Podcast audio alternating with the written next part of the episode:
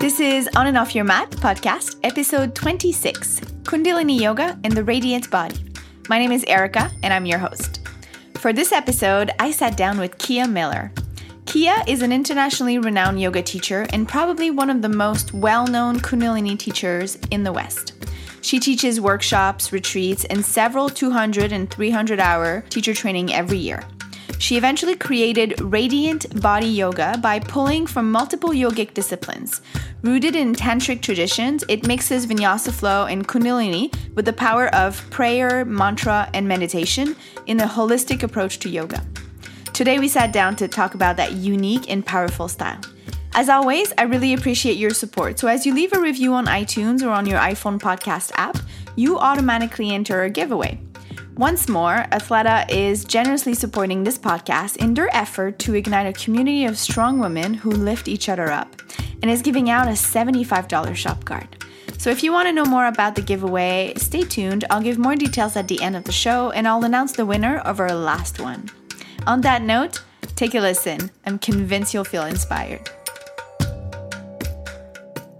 Hi, Kia. Hi. Thank you so much for joining me today. I'm so thrilled to join you. I first discovered Kia on Glo, Yoga Glow back in the day, and practiced there with her. I really connected with her and felt her presence, her energy, and her groundedness even through the screen. Coincidentally, I've been wanting to go to India for a long time, so when I saw that you were offering a 100 hour training on Kundalini and Radiant Body in India, it was the perfect combination for me to dive deeper into my practice and to connect with you in person. And we just came back a couple weeks ago from that life changing immersive training. So I wanted to sit down with you so we can talk about it. Does that sound good? Sounds wonderful. Awesome. yes. Before we dig in, our subject of today, for people that don't know you very well, can you tell us a bit about yourself and your own yoga journey? Well, yes. Uh, firstly, I would say I'm a student of yoga. Uh, I have the great blessing that I get to teach what I love, which mm. is yoga. Um, my own journey began when I was 15. Uh, I started with a Raquel Welch book on beauty because she was one of the babes when I was a teenager that everyone looked up to. Mm-hmm. And uh, I remember thinking, well, if it's good enough for Raquel, it's good enough for me. and uh, that was my intro to yoga. And then I really dove into like a studio based practice when I was about uh, 18 and I've been practicing ever since mm. and just getting deeper and deeper in the journey and wider in the journey too if that makes sense what what began as a practice on the mat very soon um, became uh, an entire practice of life a way to to live life and to create um, a state of unified consciousness and awareness you know in in every waking moment so so so it's been a big journey mm-hmm. and continues to be mm-hmm.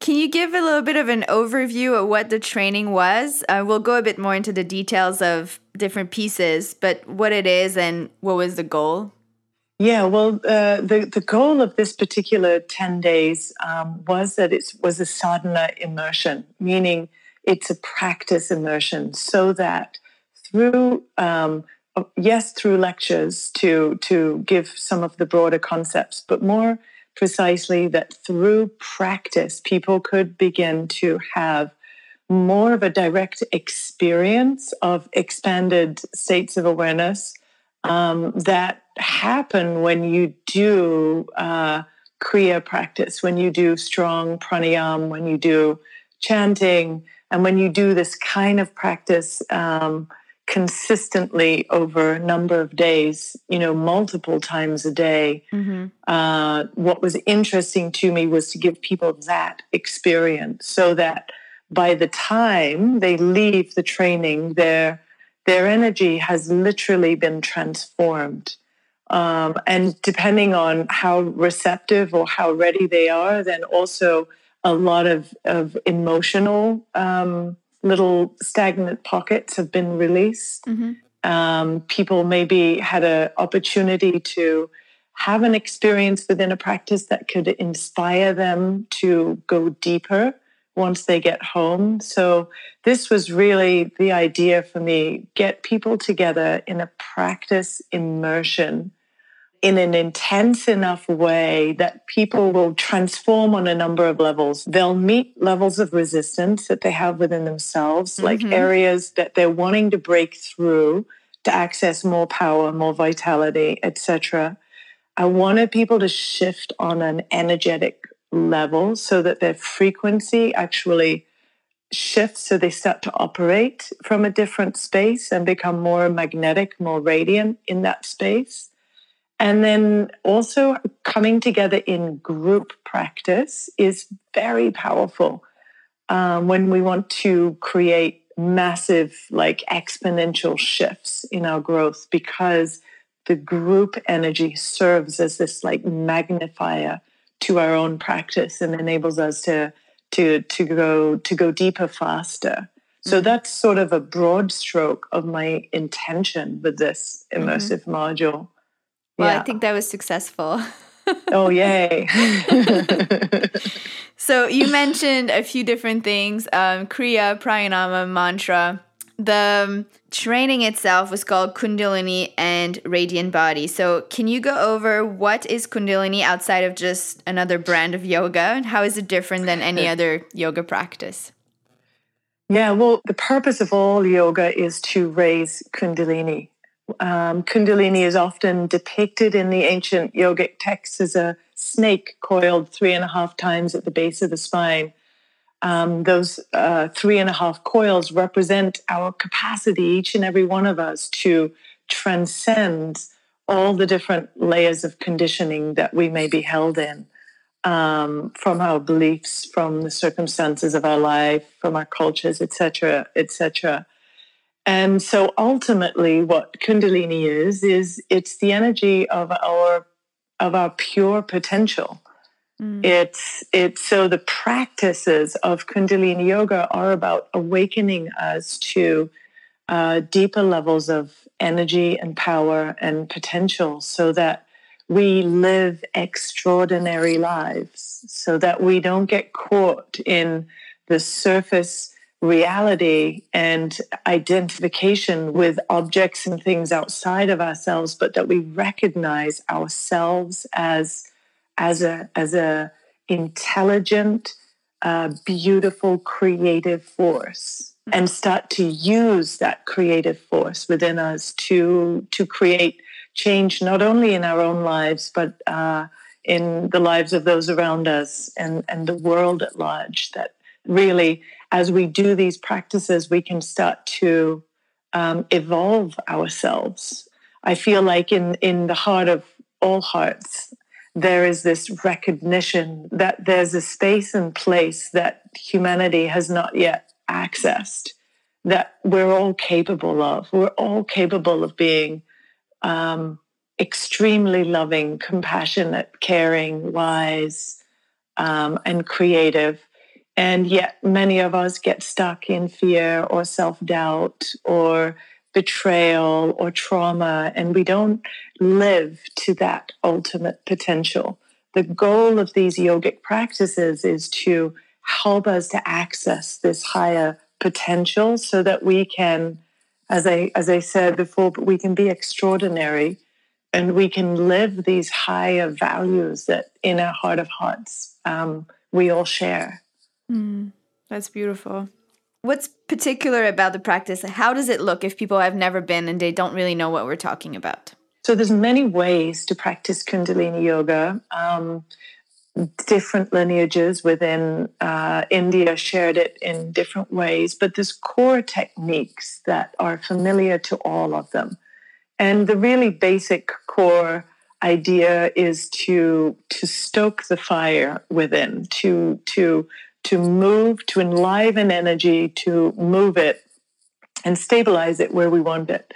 In the style of Kundalini Yoga that I primarily um, practice and teach, we do this through a series of um, what we call a Kriya, a series of postures, breath techniques, sound mantra, all put together. And each Kriya is a specific sequence that has a specific effect. And so when somebody comes into a class, they will begin with a, a mantra, an invocation, if you like, to that higher reality within us. Mm-hmm. And then do a warm up into one of these kriyas, which creates quite a dramatic, um, energetic shift. And depending on your sensitivity to energy, you really feel it or feel it maybe a little. You might just feel better or you might feel profoundly different. Mm. Um, and then there's uh, usually a meditative sequence at the end. And when we say meditation in this context, it's it's a it's a focus and concentration exercise that helps us to release um, from our kind of surface mind and penetrate into a, a, a deeper space. Um, so very calming for the mind, very um, uh, peace peace invoking ultimately, and uh, and then you know uh, uh, a, rest and um, end of class. So that's kind of what people can expect. Mm-hmm there's a lot of misconceptions or i know the first time i saw a kundalini class i was like oh i don't think that's for me but over time i discovered that it was way more than what it might look from the outside so can we look at some of these misconceptions and maybe just talk about them to encourage people to come and try anyway Absolutely. Well, for one, it doesn't look like regular yoga. It, when I say regular yoga, I mean like, like the, the, more mm-hmm. accepted, like vinyasa flow. Um, it doesn't look like that because rather than the focus being on on the physical body, the focus is on our energy uh-huh. and moving our energy in order to shift our state of mind in a pretty profound way. And so the practice just doesn't look the same. I think the best thing is to understand what you're going to get from it. Mm. Um, and if you go to a really uh, balanced class, you'll get a good solid warm up um, where you do move your whole body. So if you've been sitting all day, it's great. You get to shift mm-hmm. that. Um, and then you would do one of these kriyas, which would uh, enable you to, to shift a lot of the stagnation emotionally and mentally. Um, so know when you go to a Kundalini class what you're going for. You're going to shift your energy. You're going to make yourself more magnetic, um, give yourself a lift energetically. But if you're going for a workout, it's not going to be the class for you necessarily. Mm-hmm. And so I think that's one of the big misconceptions. I know when I first went to my to a Kundalini yoga class, I left and I was like, well, now I have to go work out. Like mm-hmm. that didn't do it because I was used to Ashtanga. Mm-hmm. And so I had to learn well, if I'm going to that class, it's not because I'm going to get flat abs and I'm going to become the extraordinarily, you know, strong chaturanga arms or something. Mm-hmm. Uh, but I am going to start to shift myself energetically. I am going to start to change the frequency I vibrate at so that I start to attract different opportunities in my life so I can start to refine the way I'm living and the things that I'm engaging in. So if you think of it from that perspective versus just the physical tuning that we may get in a vinyasa class, mm-hmm. um, I think for people who are not used to moving a lot of energy, that can get a little bit scary too. Mm. Also, there's a lot of mantras, plus in a traditional Kundalini yoga class as taught by Yogi Bhajan, the teacher's dressed in white. The teacher may or may not have some kind of wrapping or turban on the head. Um, they may sit on a sheepskin. There's just this whole different environment that goes with it. Mm-hmm. And I think that can be really off putting for people too, because you walk in, you're like, is this some kind of cult? like, why am I here? Is this a religion? What's this strange language I'm now being asked to chant? And um, ultimately, I would just say um, it's not a religion. It's it's it's a practice. Mm. And um, I would just invite anybody to go in with an open mind, just to see how do they feel when they leave yeah. Just to see that. Just give Do it a try. they feel better? Give it a try. As with any yoga class, try a few different approaches because different teachers approach it in different ways. Mm-hmm. And I know even in the vinyasa world, when I started, I needed to find a teacher that I resonated with who presented the teachings in a way that could meet me where I was at. Mm-hmm. So, also remembering that there's that as well. So, you want to have some level of resonance with the person who is sharing it because that that can be very inspiring when you're around a teacher who is able to invite you into the practice and to give you a glimpse of where the practice can take you. Yeah, for sure. Yeah. You mentioned before uh, self awakening and coming to your higher self. What does it mean when we talk about that serpent that's coiled? What does it mean to awaken that Kundalini? There's so many different ways to to speak about this. Um, I would just come back to that idea of what it really means is to is to awaken ourselves to the potential that we have within. Mm. Um, so many of us are are living from a habituated, conditioned place. We're conditioned by our families into what we think, how we believe, what we believe about things, what we believe about ourselves, about our limitations or not. We're conditioned by the culture around us. And the whole practice of yoga is about deconditioning ourselves and awakening the intelligence within mm. so that we start to live from this spontaneous place of intuitive intelligence rather than I'm going to make this decision because it's what I've always made or it's what people say or you know so it's inviting us to awaken to a different capacity within us and mm. that shows up in a myriad of ways in life. When I first started doing Kundalini yoga, um, I did a practice that really moved energy at my navel center.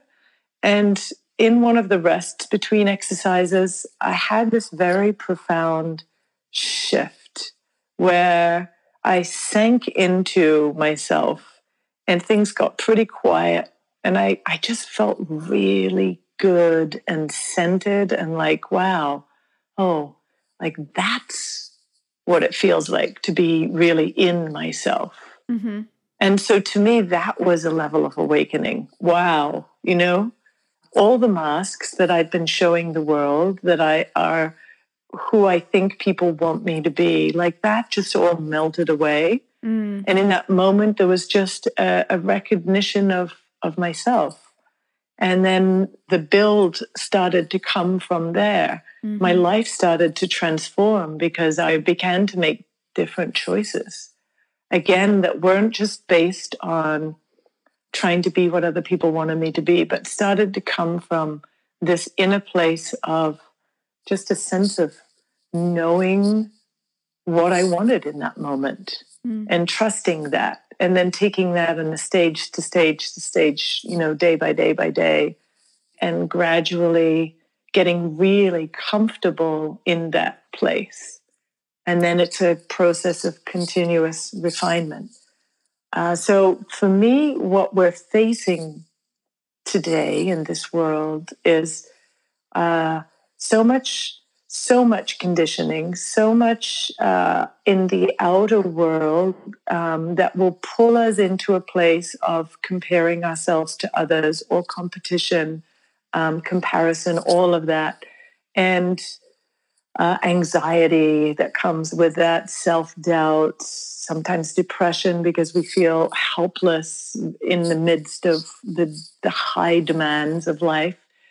And so, we really need practices that help us to cut through all of the traumas, you could call them, that have been happening in our lives and that give us that essential experience of of our higher nature, of our inner nature, of our soul, you could say. Mm. And then we can start to build a life around that inner core identity. And if we can collectively begin to do that in a holistic way in our lives, our whole experience as human beings is going to transform. And we're going to start to see uh, the kind of world that we all dream of living in, which, you know, which involves more kindness, more compassion, more awareness, um, people feeling empowered to be themselves. And um, and then who's to who knows where things could transcend and shift to if we all are living mm-hmm. from that place. Mm-hmm. yeah we can just imagine or yeah. Yeah. Mm-hmm. and what does it mean to have a radiant body? Where does that come in well radiance is really an expression of that core inner identity. Radiance is an emanation from the very core of your being. It's it's just like the sun mm. radiates so strongly and feeds everything in its path. When we are really connected with that with our essential nature then that inner radiance is felt by all those around us just for a moment everybody who's listening, just bring somebody to your mind who you consider to be radiant. And then sense into what is it about that person that is so attractive to you? Mm. And and then so that that is radiance comes from that sense of of inner authority of um, stable self, of enlightened self. In, in the yoga tradition, radiance is considered the byproduct of different levels of awakening. That the more we awaken to our essential nature, the more radiant we become. Like that um, one of the definitions in yoga of pranayama, of breath work, is to dissolve the veils that cover the inner light. That inner light is, in essence, your inner sun that does emanate this like pure rays of consciousness. And what we're doing in the yoga practice is dissolving all that is veiling that essence of, of ourself, our highest consciousness. And so that is your radiance. The more work you do on yourself, or the more you establish yourself in that inner place of contentment, peace, self self-centeredness in the best sense of that word, the more radiant you become and then and then you start to operate from a different place. You see, most of us in life are reaching outside of ourselves for what we think that we want. The yoga tradition teaches us to reach in, to shift the frequency of our energy, to elevate ourselves so that we become magnetic beings, so that all that we are inherently um, yearning for becomes attracted to us. We don't have to reach outside of ourselves. So, in my experience, my own personal experience, and watching thousands of students, um, go through these practices, when you start to shift your frequency and you start to stabilize yourself in a higher frequency, life becomes very abundant. Mm. Things start to flow. You, it's like you step in the flow, and there's an effortlessness to it, and there's there's a lot of creativity. There's a lot of um, feeling of prosperity that comes with it and being in the flow, meaning that uh, we become more spontaneous.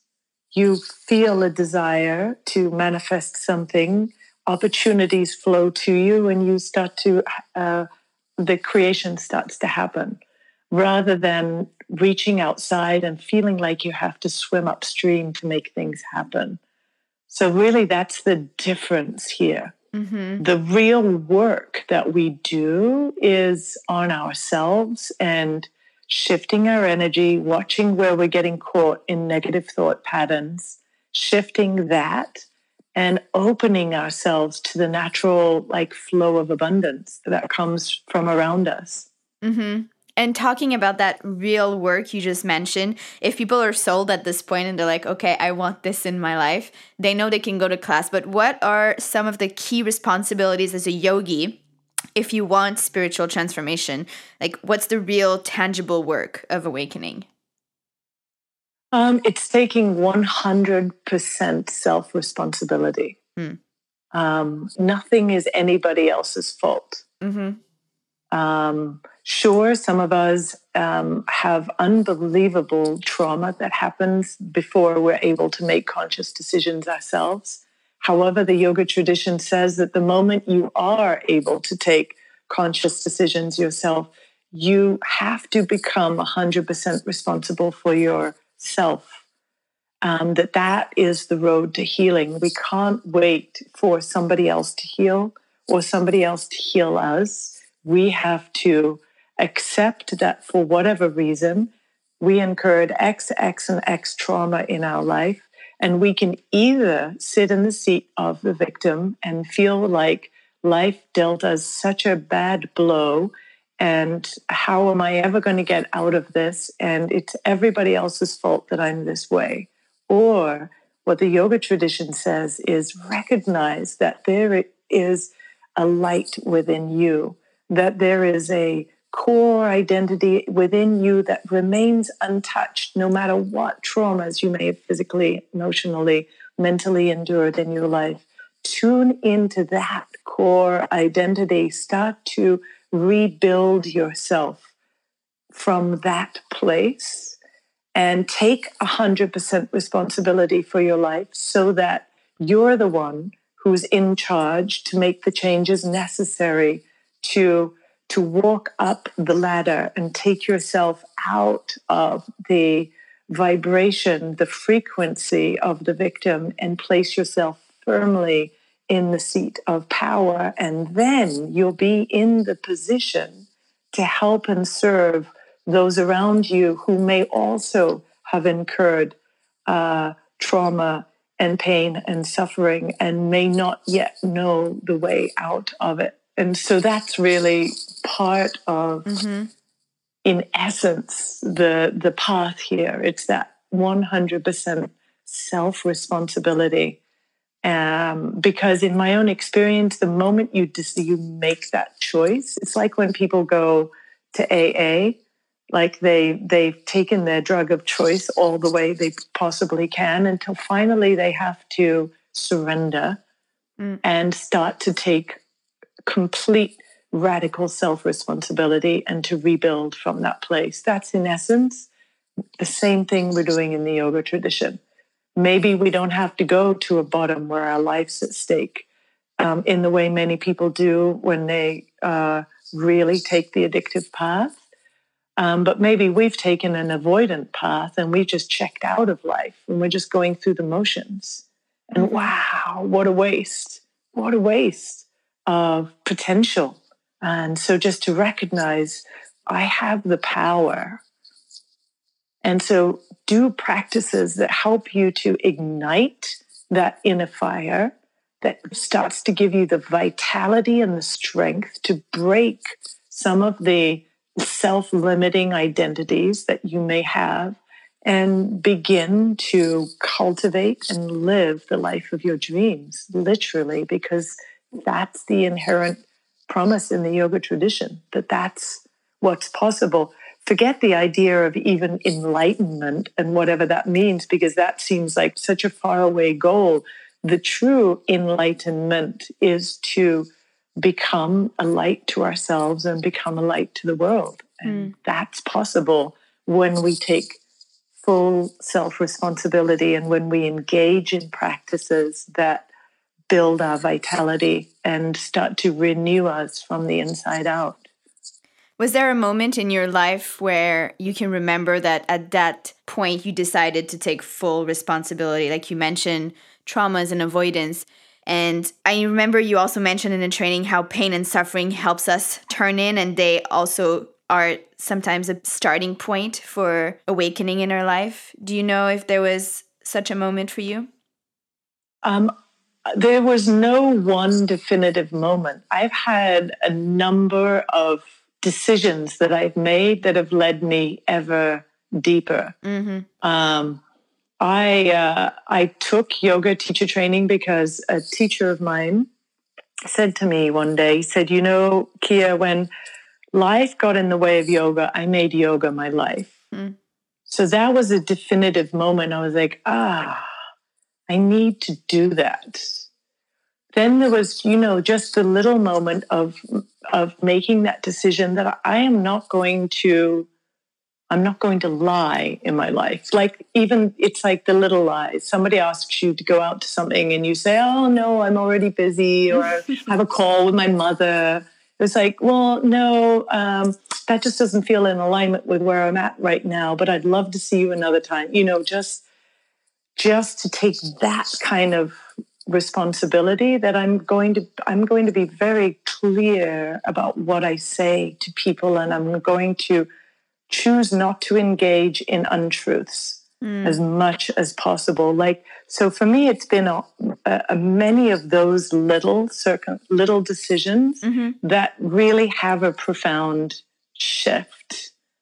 Um, you know, and then of course the, the the same thing in relationship. When you're in long term relationship, whether either a uh, um, an intimate partner or in any of your other long term relationships you have to um, you have to make certain decisions around communication and staying relevant and staying present and not sweeping things under the carpet. Like all of those little decisions have helped me enormously mm-hmm. as well because it keeps things it keeps things current. It it allows one to live in a way where you're not collecting a bunch of resentments. Mm. and um, and it's freeing and and what comes with it is just an inherent trust in you know life's got my back. This creative force of the universe has my back and if i can stay as honest with myself and everybody else as possible then i just trust that in staying in that place of radical self honesty that life is going to uh, keep providing that i will that I will uh, continue to evolve and grow. The moment that I, the moment that I choose um, dishonesty or uh, anything on that on that level, I am stunting my growth in some small or maybe profound way. So it's little decisions like that that have really shaped my life mm-hmm. um, I could say. Yeah. Do you think when people move out of feeling victimized, they have more access to discipline, commitment, love, devotion, all of those things that might fire their practice as well or fuel their practice? A hundred percent. And what I would say is what's vital on this path is to get around a community of people who are who are as interest in interested in in growth and self evolution and living a, a, a, happy, fulfilled life as you are, because um, we need support in the beginning mm-hmm. um, mm-hmm. as we're as we're building a personal practice, as we're you know starting to to face the uncomfortable parts of ourselves. We we need support. We need community because for, for me, com- community and teachers have have been uh, the ticket, like the supportive community, um, the guidance of teachers. Uh, that that's been the nectar um, of my of my life, and what's allowed me to to face the really uncomfortable moments where it would just be easier to turn away and do what I've always done. But no, uh, with the supportive community, with the guidance of teachers, I, I've been able to move through those moments. Mm. So, do you think the recipe is really community teachers and that everyday sadhana? Yes, 100%. percent Yeah. So, that's how we would like maintain that radiance and keep it going with us. Exactly. yes, exactly. Why is it so important to do that sadhana, that personal practice in the morning? Well, um, versus you know, anytime during again it was early in my life I, because I, I was an ashtanga practitioner and i would do the four o'clock class and then somebody made the, the point to me which really resonated it was like you can do the practice to shift the energy of your day before you go to sleep or you can do the practice in the morning to set the tone of your day. Mm. And the, the, that became more interesting to me because Yogi Bhajan said once, you know, it's the difference between fate and destiny. Fate, you just roll out of bed and you go with the punches of the day and do the best you can to navigate what life throws at you. Or destiny, you get out of bed, you set your frequency for the day. And mm. so you know that you're going to be attracting things at that frequency that you've set for yourself. And now, now you've changed what life is bringing you in a subtle way, or you've changed your ability to respond to what life is bringing you because you've elevated yourself. You've given yourself more neutrality at the beginning of the day. So if somebody really agitates or annoys you, you are going to be less reactive and a little more neutral and responsive. And and all of those moments in life start to shape and change who we are and how we are.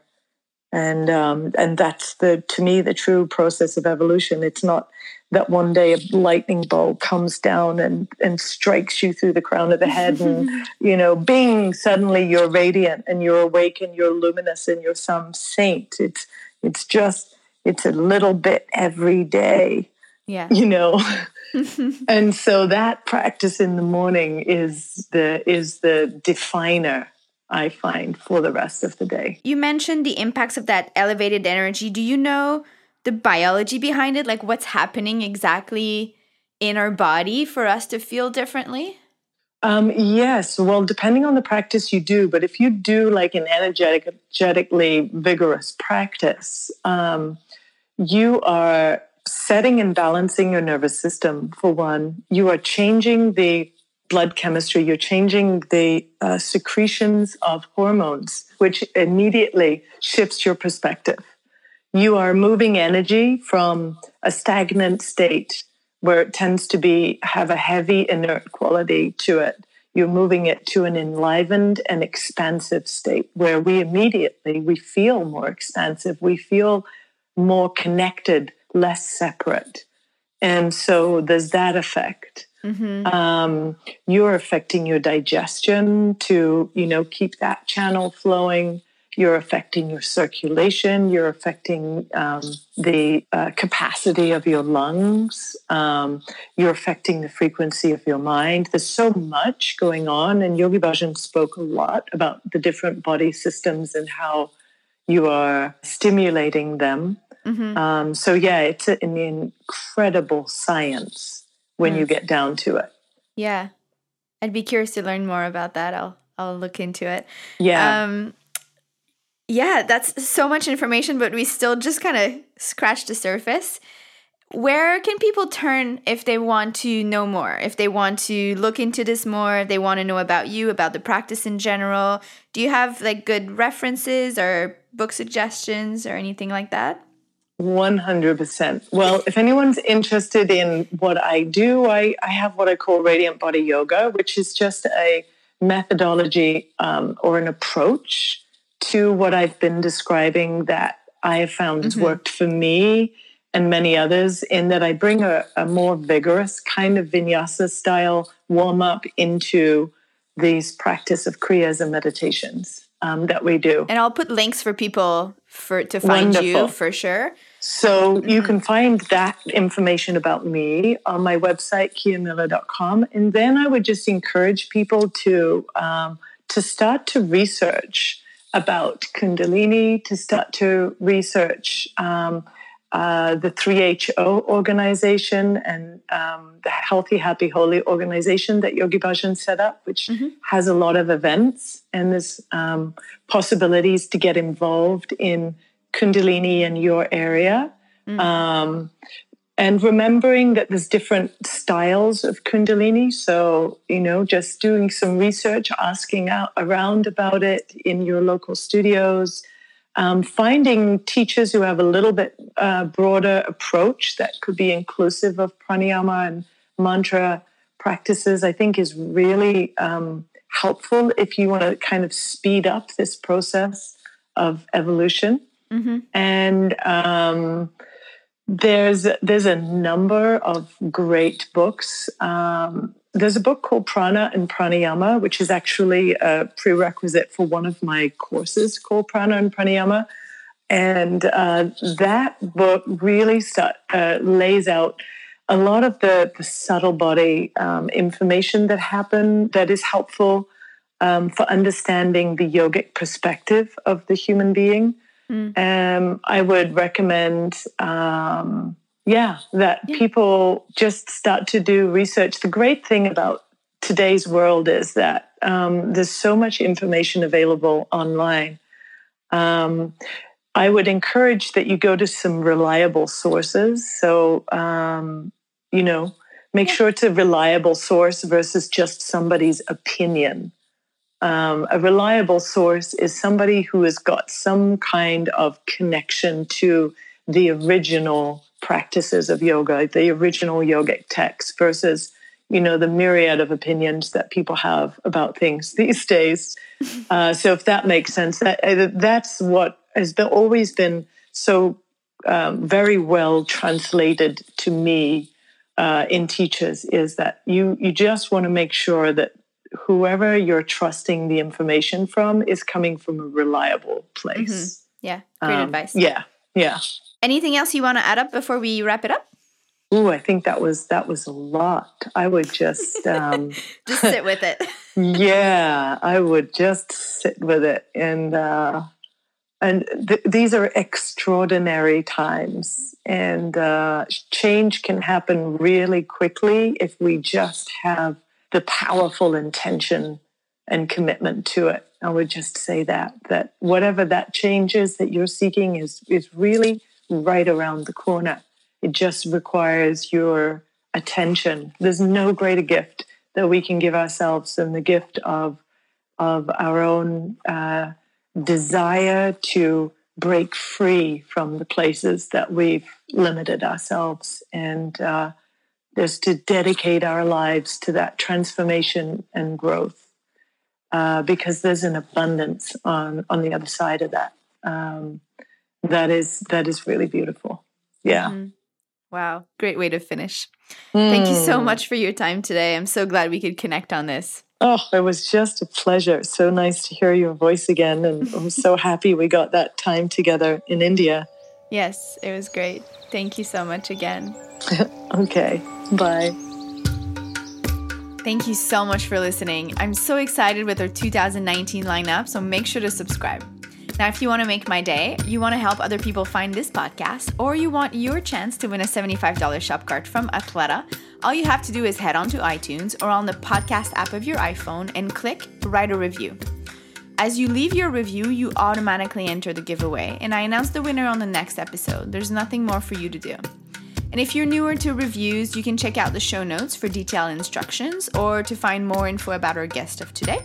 Or you can also visit my website, ericabelanger.com slash blog dash podcast.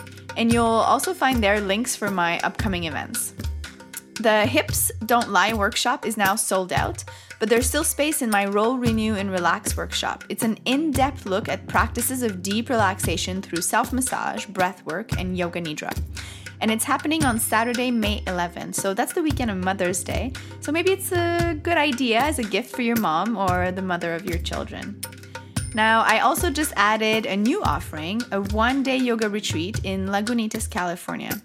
So you get a full day of yoga with me, two yoga classes outside on a deck in the middle of a beautiful redwood forest. You get a delicious catered lunch and time so you can go on a hike, hang out by the pool sauna or hot tub, or deepen your relationship with the community and that will be happening on June 16. So check out the website for more details about that or to register. So, coming back to our giveaway, our last episode was also supported by Athleta. Thank you so much if you left a review. The winner of that giveaway was user Maddie Rose 16 from iTunes, and she wrote, Happy I found this podcast. I love Erica's choice of guests, and Erica too, of course. Smiley face. I'm constantly looking for ways to dive deeper in my yoga practice and stay educated. And this podcast is great for that. I listen during my work commute. Looking forward to listening to the old episodes I haven't gotten to yet and hearing the new ones. Thanks, Erica. Well, thank you, Maddie Rose16, for that comment. Please just email me at erica.belanger at gmail.com or DM me on Instagram and I'll be happy to send you your shop cards. Now, before we go, I just want to say thank you to Alexander Saba, working in the background of this podcast, creating the music, editing, and mastering. On that note, thank you again for joining us, and until next time.